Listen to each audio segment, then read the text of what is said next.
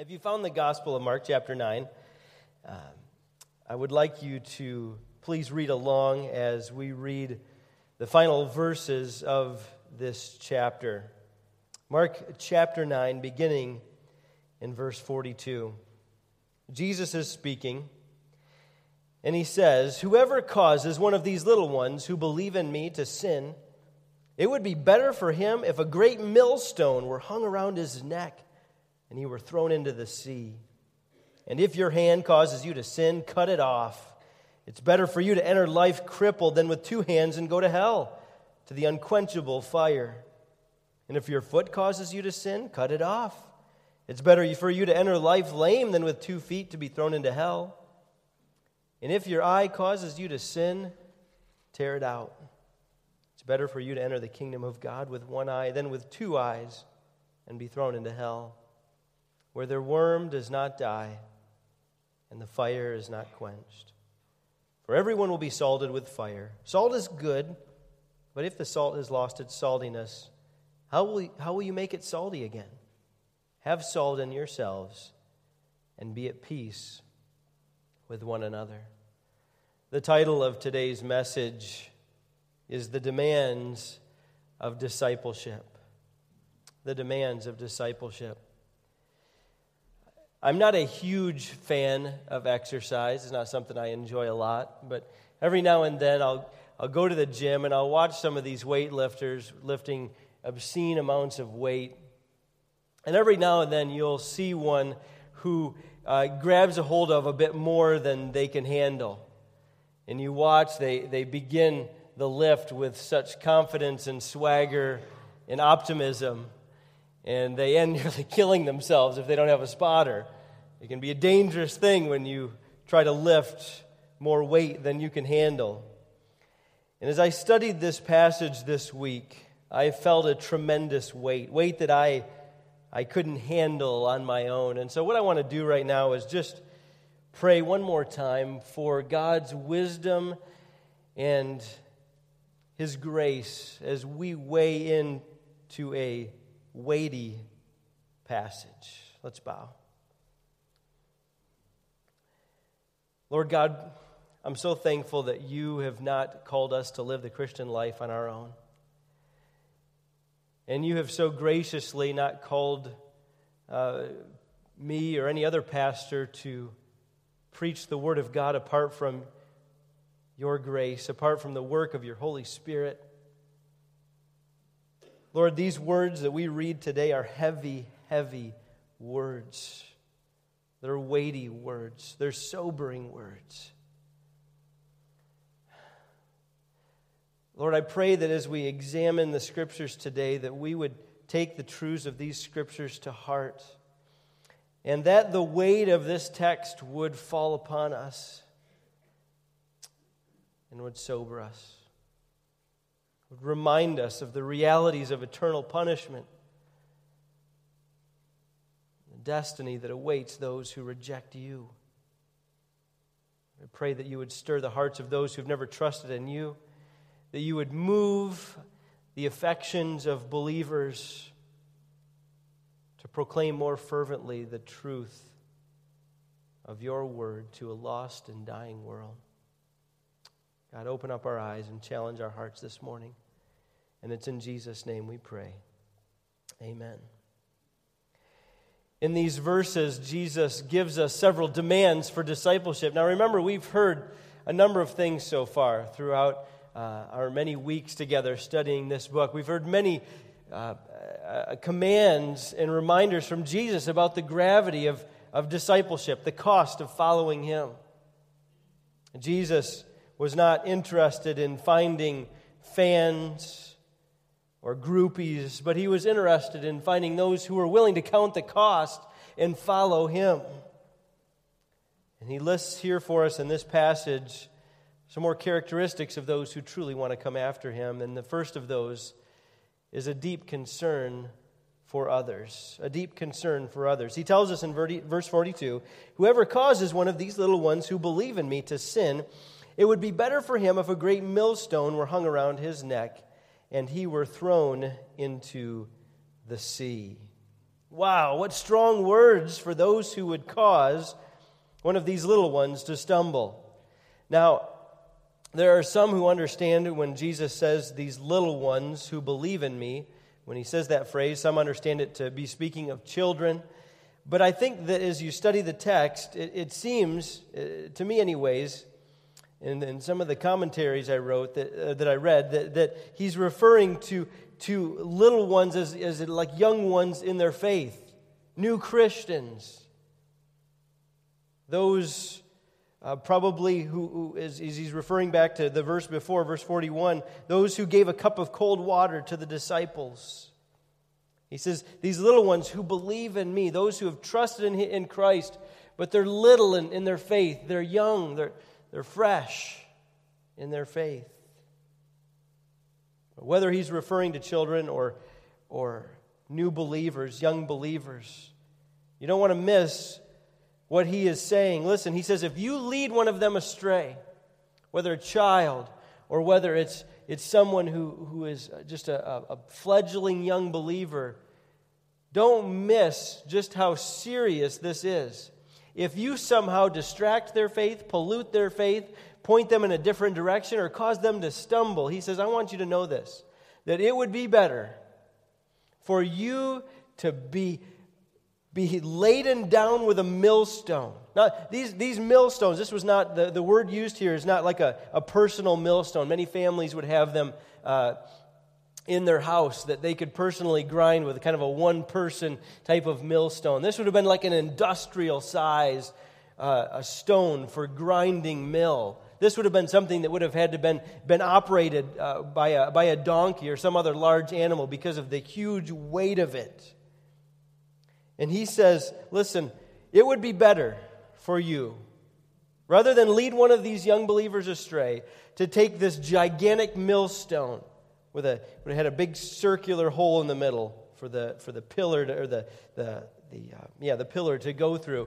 He said it'd be better for that to be fitted over your head like a huge, gigantic stone donut, and for you to be thrown into the sea than for you to lead a, a believer astray. Wow. Jesus' word picture, it's, it's not fuzzy here. He's being very, very clear. Don't do things that cause people to stumble. Don't live your life in such a way that are going to cause other believers to take their eyes off Jesus. If we truly have a concern and a compassion for our fellow Christians, we'll be careful to point them to Jesus, not away from him. How do we do this? Maybe by the way we use our time. Uh, just, just seeing us uninvolved in church, uncaring about the things of God, unwilling to share the gospel with people. We display to others that this faith that we say is important to us really isn't all that important after all. Maybe it's our actions, sinful things that we do that other people see us engaged in, and and we cause them to stumble. We draw them into our sin with us. However, that looks, Jesus said, for you to demonstrate concern, genuine concern for your fellow believers, will mean that you're looking out for their spiritual welfare. Many of us ask that, that same question that Cain asked Am I my brother's keeper? The answer is yes. God, God gives us an obligation to one another to not draw others astray. We need to be certain not to put stumbling blocks in their way. So, the first demand of discipleship is a deep concern for other people, not to lead them astray. Secondly, and this is where we'll spend most of our time in the text, is a radical view of sin and holiness. A radical view of sin and holiness. As we read those verses in verses 43 through 48, you saw Jesus saying some extreme things cutting off body parts that are, that are sinning. If your hand offends, cut it off. If your foot is sinning, cut it off. If your eye is bringing about sin in your life, tear it out. Now, many of us will be relieved to know that Jesus is not speaking literally here.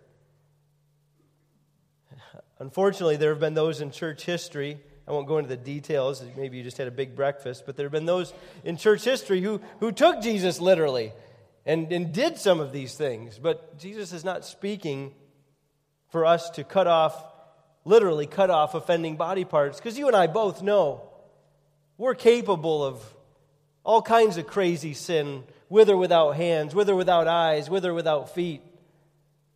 What Jesus is telling us in these verses is that we need to go to whatever extreme measure necessary to flee from sin, to not be encumbered or laden down with sin. Whatever it takes, get away from it. We need to be willing to take, letter A, extreme measures. Extreme measures. Now, I just want to uh, mention this briefly. You can read more about this if this kind of stuff really interests you. You may notice in your Bibles, unless you have the King James or the New King James, all the other major translations, you will not see a verse 44 or a verse 46. It will skip right past them. Those verses can be found in, in the King James and the New King James. And that's because those translations were dealing with a different set of manuscripts that were, were not quite as old. And, and so, as some of the newer translations have come along, scholars have discovered older manuscripts, older original Greek manuscripts that come much closer to the original. And those verses are just not found in the original. And it's not really a big deal. Maybe some of your Bibles have a footnote in it. Uh, it's not really a big deal because they, they uh, are um, they're, uh, verses uh, 40, uh, 44 and 46 are identical to verse 48. They were just repetitions, and most scholars believe that they were added by scribes. And so, if you get uh, excited about some of the minutiae of that, you can read about that sort of thing more. But that's all we're going to say about that. I just thought maybe as you're reading through this, you notice, wait, there's no 44. What did it fall away somewhere? Uh, so that's that's kind of the the story there. Jesus is telling us though that we need to be able to go to whatever measures necessary to get away from sin. One writer said his logic here is impeccable and compelling. It's better to clean up your fleeting life here through some healthy self denial than go bearing your sins to an unending Gehenna, an eternal smoking rubbish heap where the worms eternally gorge themselves on the refuse of your life. Any sacrifice, any discipline, any self denial is worth it. The Old Testament, actually in Leviticus 19:28, declared that it was a serious sin for people to disfigure their bodies. It's not something that, that God wants us to do. Yet Jesus said, hey, doing that would be better than spending an eternity in hell. Are there some extreme things that you need to do today to run from a besetting sin in your life? Many of us have fooled ourselves into thinking, I got it managed, I'm fine, it's no big deal. Either we rationalize it or, or, or maybe we, we, we think, I can, I can handle this, I'm just going to try a little bit harder. But we're not willing to go to those extreme measures. Maybe it means cutting off some internet in your house, canceling the cable, or giving up your smartphone. Maybe it means completely severing a relationship that has been destructive to your spiritual life and has, has led you away from Christ, a friend who has just been uh, an absolute drain on your walk with the Lord. Maybe it's, maybe it's committing to have a Christian friend every day call you and ask how you're doing in your battle against worry or anger or gluttony. Jesus says, cut it off. Do whatever you can, whatever extreme measures necessary. Don't give in to sin because sin has, let her be, extreme consequences. Extreme consequences. Jesus, here three times in this passage, speaks of Gehenna, translated hell in most of our Bibles. Hell is not a popular topic in our culture.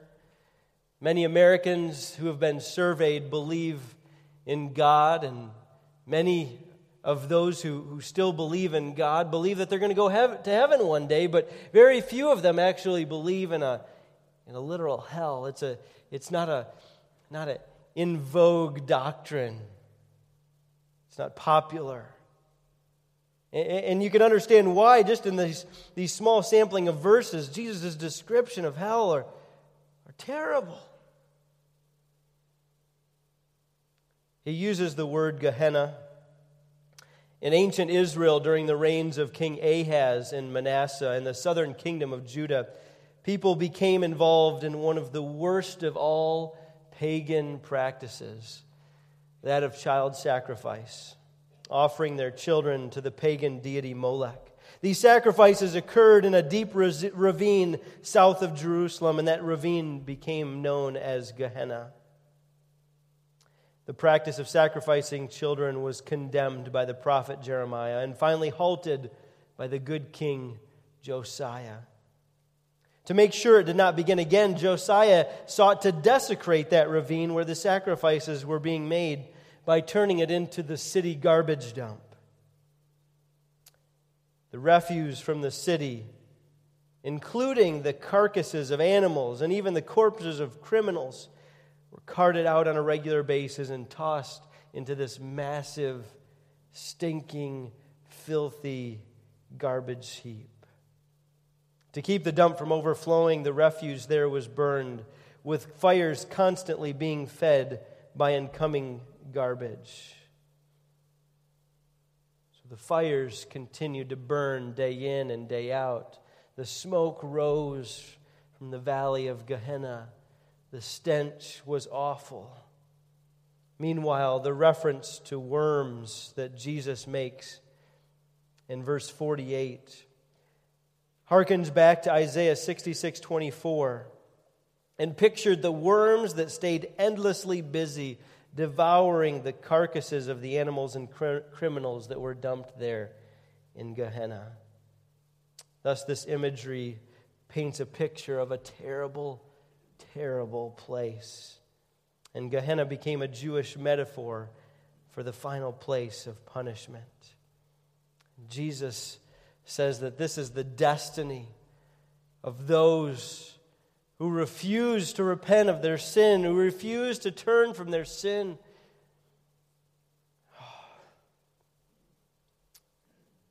Many of us struggle with this doctrine because we feel like it's out of God's character. Wait, isn't the God of the New Testament a loving God? Why would he do something like this? No one speaks more of hell than Jesus himself. Throughout the Bible, you'll not find anything more about hell than in the words of Jesus. It's God himself who created this place. The Bible teaches us for Satan and the fallen angels. Many of us at least at first glance, would prefer that there not be a hell. It sounds so terrible that God would allow this place to exist. There's a lot more that could be said about this, but just consider this for a moment. Do you want a God who doesn't concern himself with justice? Imagine if we had a judge here locally and a convicted murder came before him. And the judge was like, you know, come on, let's be nice to the guy. It's just, just one person. Maybe it was your family member, but it's just one person. What's the big deal? Let's just let it slide this time. Written upon the heart of every person who's ever been born, even people who don't believe in the Word of God, is a sense of justice. We want justice done. Even if we have a perverted sense of justice, it's still there. We want to see evil punished. We want to see right done. That's there because God put that there in our hearts. That's there because it's part of who God is. God in His holiness cannot just say, sin, ah, no big deal. Who cares? Uh, we'll just let it slide. Sin cost Jesus his life. It's a really, really big deal and the consequences of unrepentant sin, of, for those who, who never turn away from their sin, who follow after their own desires, is an eternity separated from God. Because God, in His holiness, can't say, Psh, no big deal. Without hell, we wouldn't truly appreciate the cross of Christ. Jesus tells us some things about hell. And again, more could be said. We learn that hell is an agonizing punishment. hell is an agonizing punishment. This passage in verse 43 tells us that there's an unquenchable fire. Verse 48 says, The fire is not quenched. There are all kinds of pictures that describe hell in the Bible, a place of God's wrath. In Matthew chapter 8, verse 12, the Bible says that it's a place of weeping and gnashing of teeth. You can find some of these references on the back of your handout if you want to look more of them up. Revelation 20:10 says that, that those who spend eternity in hell will be tormented day and night forever and ever. Not only is hell an agonizing punishment, but it's an eternal punishment. It's an eternal punishment. Matthew 18 8 says that it's an eternal fire. Over and over again, God makes it clear that this isn't just a, a short lived thing. Every person, you know, you, I think you know this, every person has eternal life. Every person who's ever been born has eternal life. You're going to spend that eternal life in one of two places. If you've trusted Christ as your Savior, you're going to spend eternity with God in heaven. That's usually what we mean by eternal life.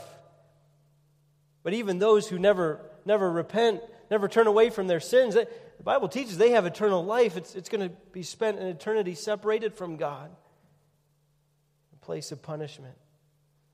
Dante, when he wrote his famous book and the painting and everything that went with it, he seemed to understand this message. His imagery, his imaginary inscription over hell's entrance says, Abandon hope, all ye who enter here. Rightly pictures hell as a place where mercy and hope are left at the door. And then hell is a conscious punishment. Number three, hell is a conscious punishment. In Revelation 14, verses 10 and 11, it says that the, the person who's being punished by God, it says in just such vivid imagery, will drink the wine of God's wrath, poured to full strength into the cup of his anger, and he will be tormented with fire and sulfur in the presence of the holy angels and in the presence of the Lamb. And the smoke of their torment goes up forever and ever, and they have no rest day or night. These worshippers of the beast and its image, and whoever receives the mark of its name. Hell is a conscious punishment. The Bible teaches us that there will be no one who goes there who did not choose to go there. J.I. Packer writes that Scripture sees hell as self chosen. Hell appears as God's gesture of respect for human choice. All receive what they actually choose, either to be with God forever, worshiping Him, or without God forever, worshiping themselves. Tim Keller goes on to say is if the thing you want most is to worship God and the beauty of his holiness, then that's exactly what you'll get. If the thing you want most is to be your own master, then the holiness of God will become an agony and the presence of God a terror that you will flee forever.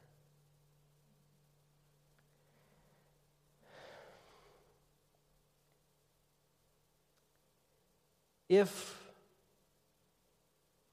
is Christians, we ever approach the reality of hell with a flippant attitude, throwing around glib phrases like, well, you better turn or burn, then shame on us. Hell is as serious as it gets. It's not a swear word, it's not a joke. I myself have laughed at those Far Side comics that picture hell in various humorous ways, but there's not an ounce of humor associated with hell in Scripture.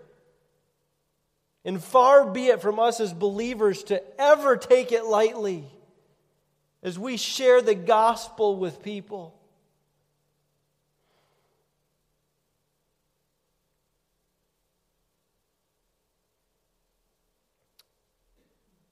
For those of you who somehow think it's a witty or clever put down to tell people to go to hell, you have no grasp that there is a place where the wrath of God is poured out for all eternity upon the souls of those who have rejected his grace.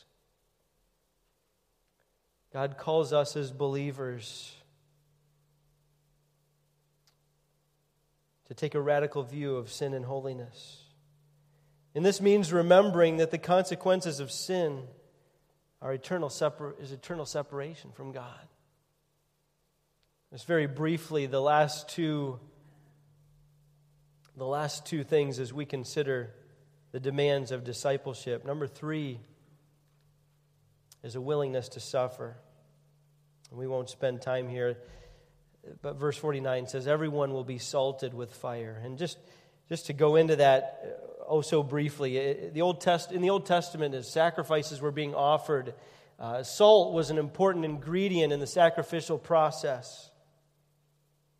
So, in this context, the combination of salt and fire speak of someone whose pursuit of holiness comes through suffering. In the context here this passage, Jesus says you need to be willing to go through the fire if, if you're going to follow me. And that's so true. When we follow Christ, we may follow in his footsteps and receive severe persecution. His disciples did. Many believers around the world at this very moment are facing severe persecution.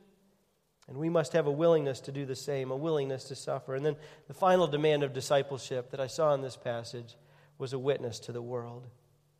A witness to the world. Verse 50 says, Salt is good, but if salt has lost its saltiness, how will you make it salty again? Have salt in yourselves, be at peace with one another. Salt, when you put it on food, it influences the flavor. It makes things different. And that's what God calls us to do as Christians to make a difference in our world. It may be a small world, it may just be your family and your, your community and the people you brush shoulders with at work. God has called you to minister somewhere. He's called you to be an influence on the people that you, you interact with. Be salt in this world. As I read this passage, I can't help but see the other centeredness of our faith.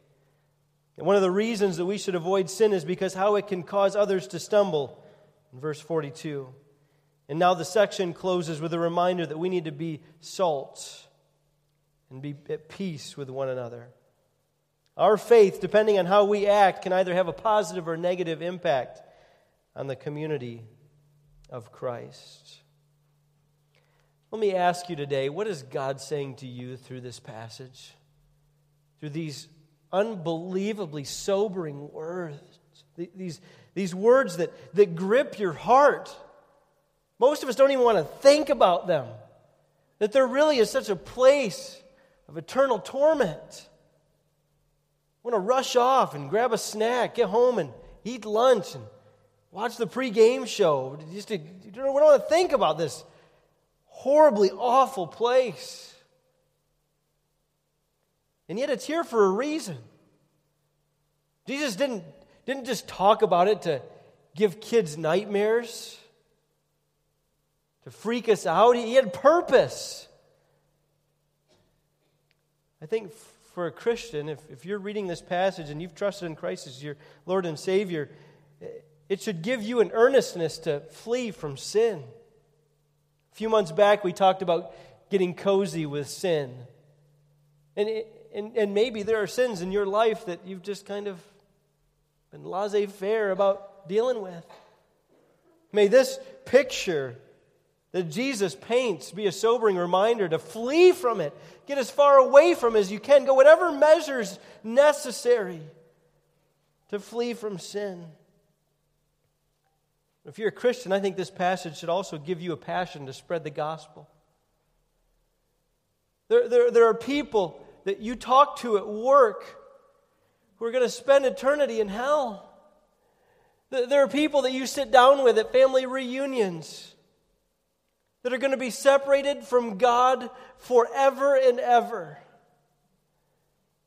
This should give us a deep earnestness to preach the gospel. To say, forget about what people think about me, forget about if people laugh at me, forget about if people mock me. I need to get this news out. The great missionary C.T. Studd said that some want to live within the sound of church or chapel bell, but I want to run a rescue shop within a yard of hell. May that be our desire as well. But if you're here today and you've never trusted Jesus as your Savior, you need to hear these words. They need to settle upon your heart and, and, and cause fear, terror that you know that this is the path you're on. This is the direction your life is heading, whether you have 10 minutes, 10 years, or another 50 ahead of you. Unless you change direction, this is, this is your destination.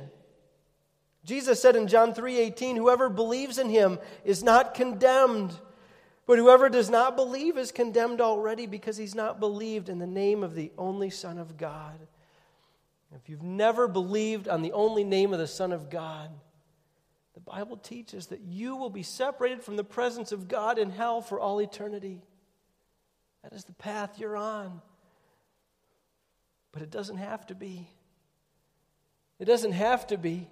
It's a wide path, the Bible says. There's a lot of people on this path. But there's another narrow path that I want to implore you this morning to begin to walk. It's the way that leads to righteousness. And Jesus said in this verse, John 3 18, the way to get on that path is to believe in the name of the Son. Today can be a literally life changing day for you. A day where your destiny is changed forever if you only believe. I just want you to know I'm, I'm going to be around here. I would love to talk to you. I would love to talk to you more about this. Don't let a moment go by without making this decision to trust Christ. God calls us to follow him, and there is great cost. But the rewards are great. The demands of discipleship are high, but the honor received from the King is beyond measure. Let's pray. Heavenly, Heavenly Father, the words spoken by our Savior in this passage are incredibly sobering. They're a little bit scary. Knowing that this is a real place, that hell exists. And it's not just going to be one big alcohol fueled party with your buddies. It's not going to be a place where People hang out free from rules and obligations. Place of eternal torment away from the presence of God. God, let that sober us today. Before we run off to whatever we're doing this afternoon, let it move us deep within our core. For Christians, maybe it move us to live holy lives. May it move us to spread the word wherever we can, far and wide. For those who may be here who've never trusted Jesus as their Savior, may these sobering words draw them to the life giving cross of Christ, where they can receive forgiveness of sins and life evermore in the presence of God. Lord, thank you that you have made a way. And it's in Jesus' name we pray.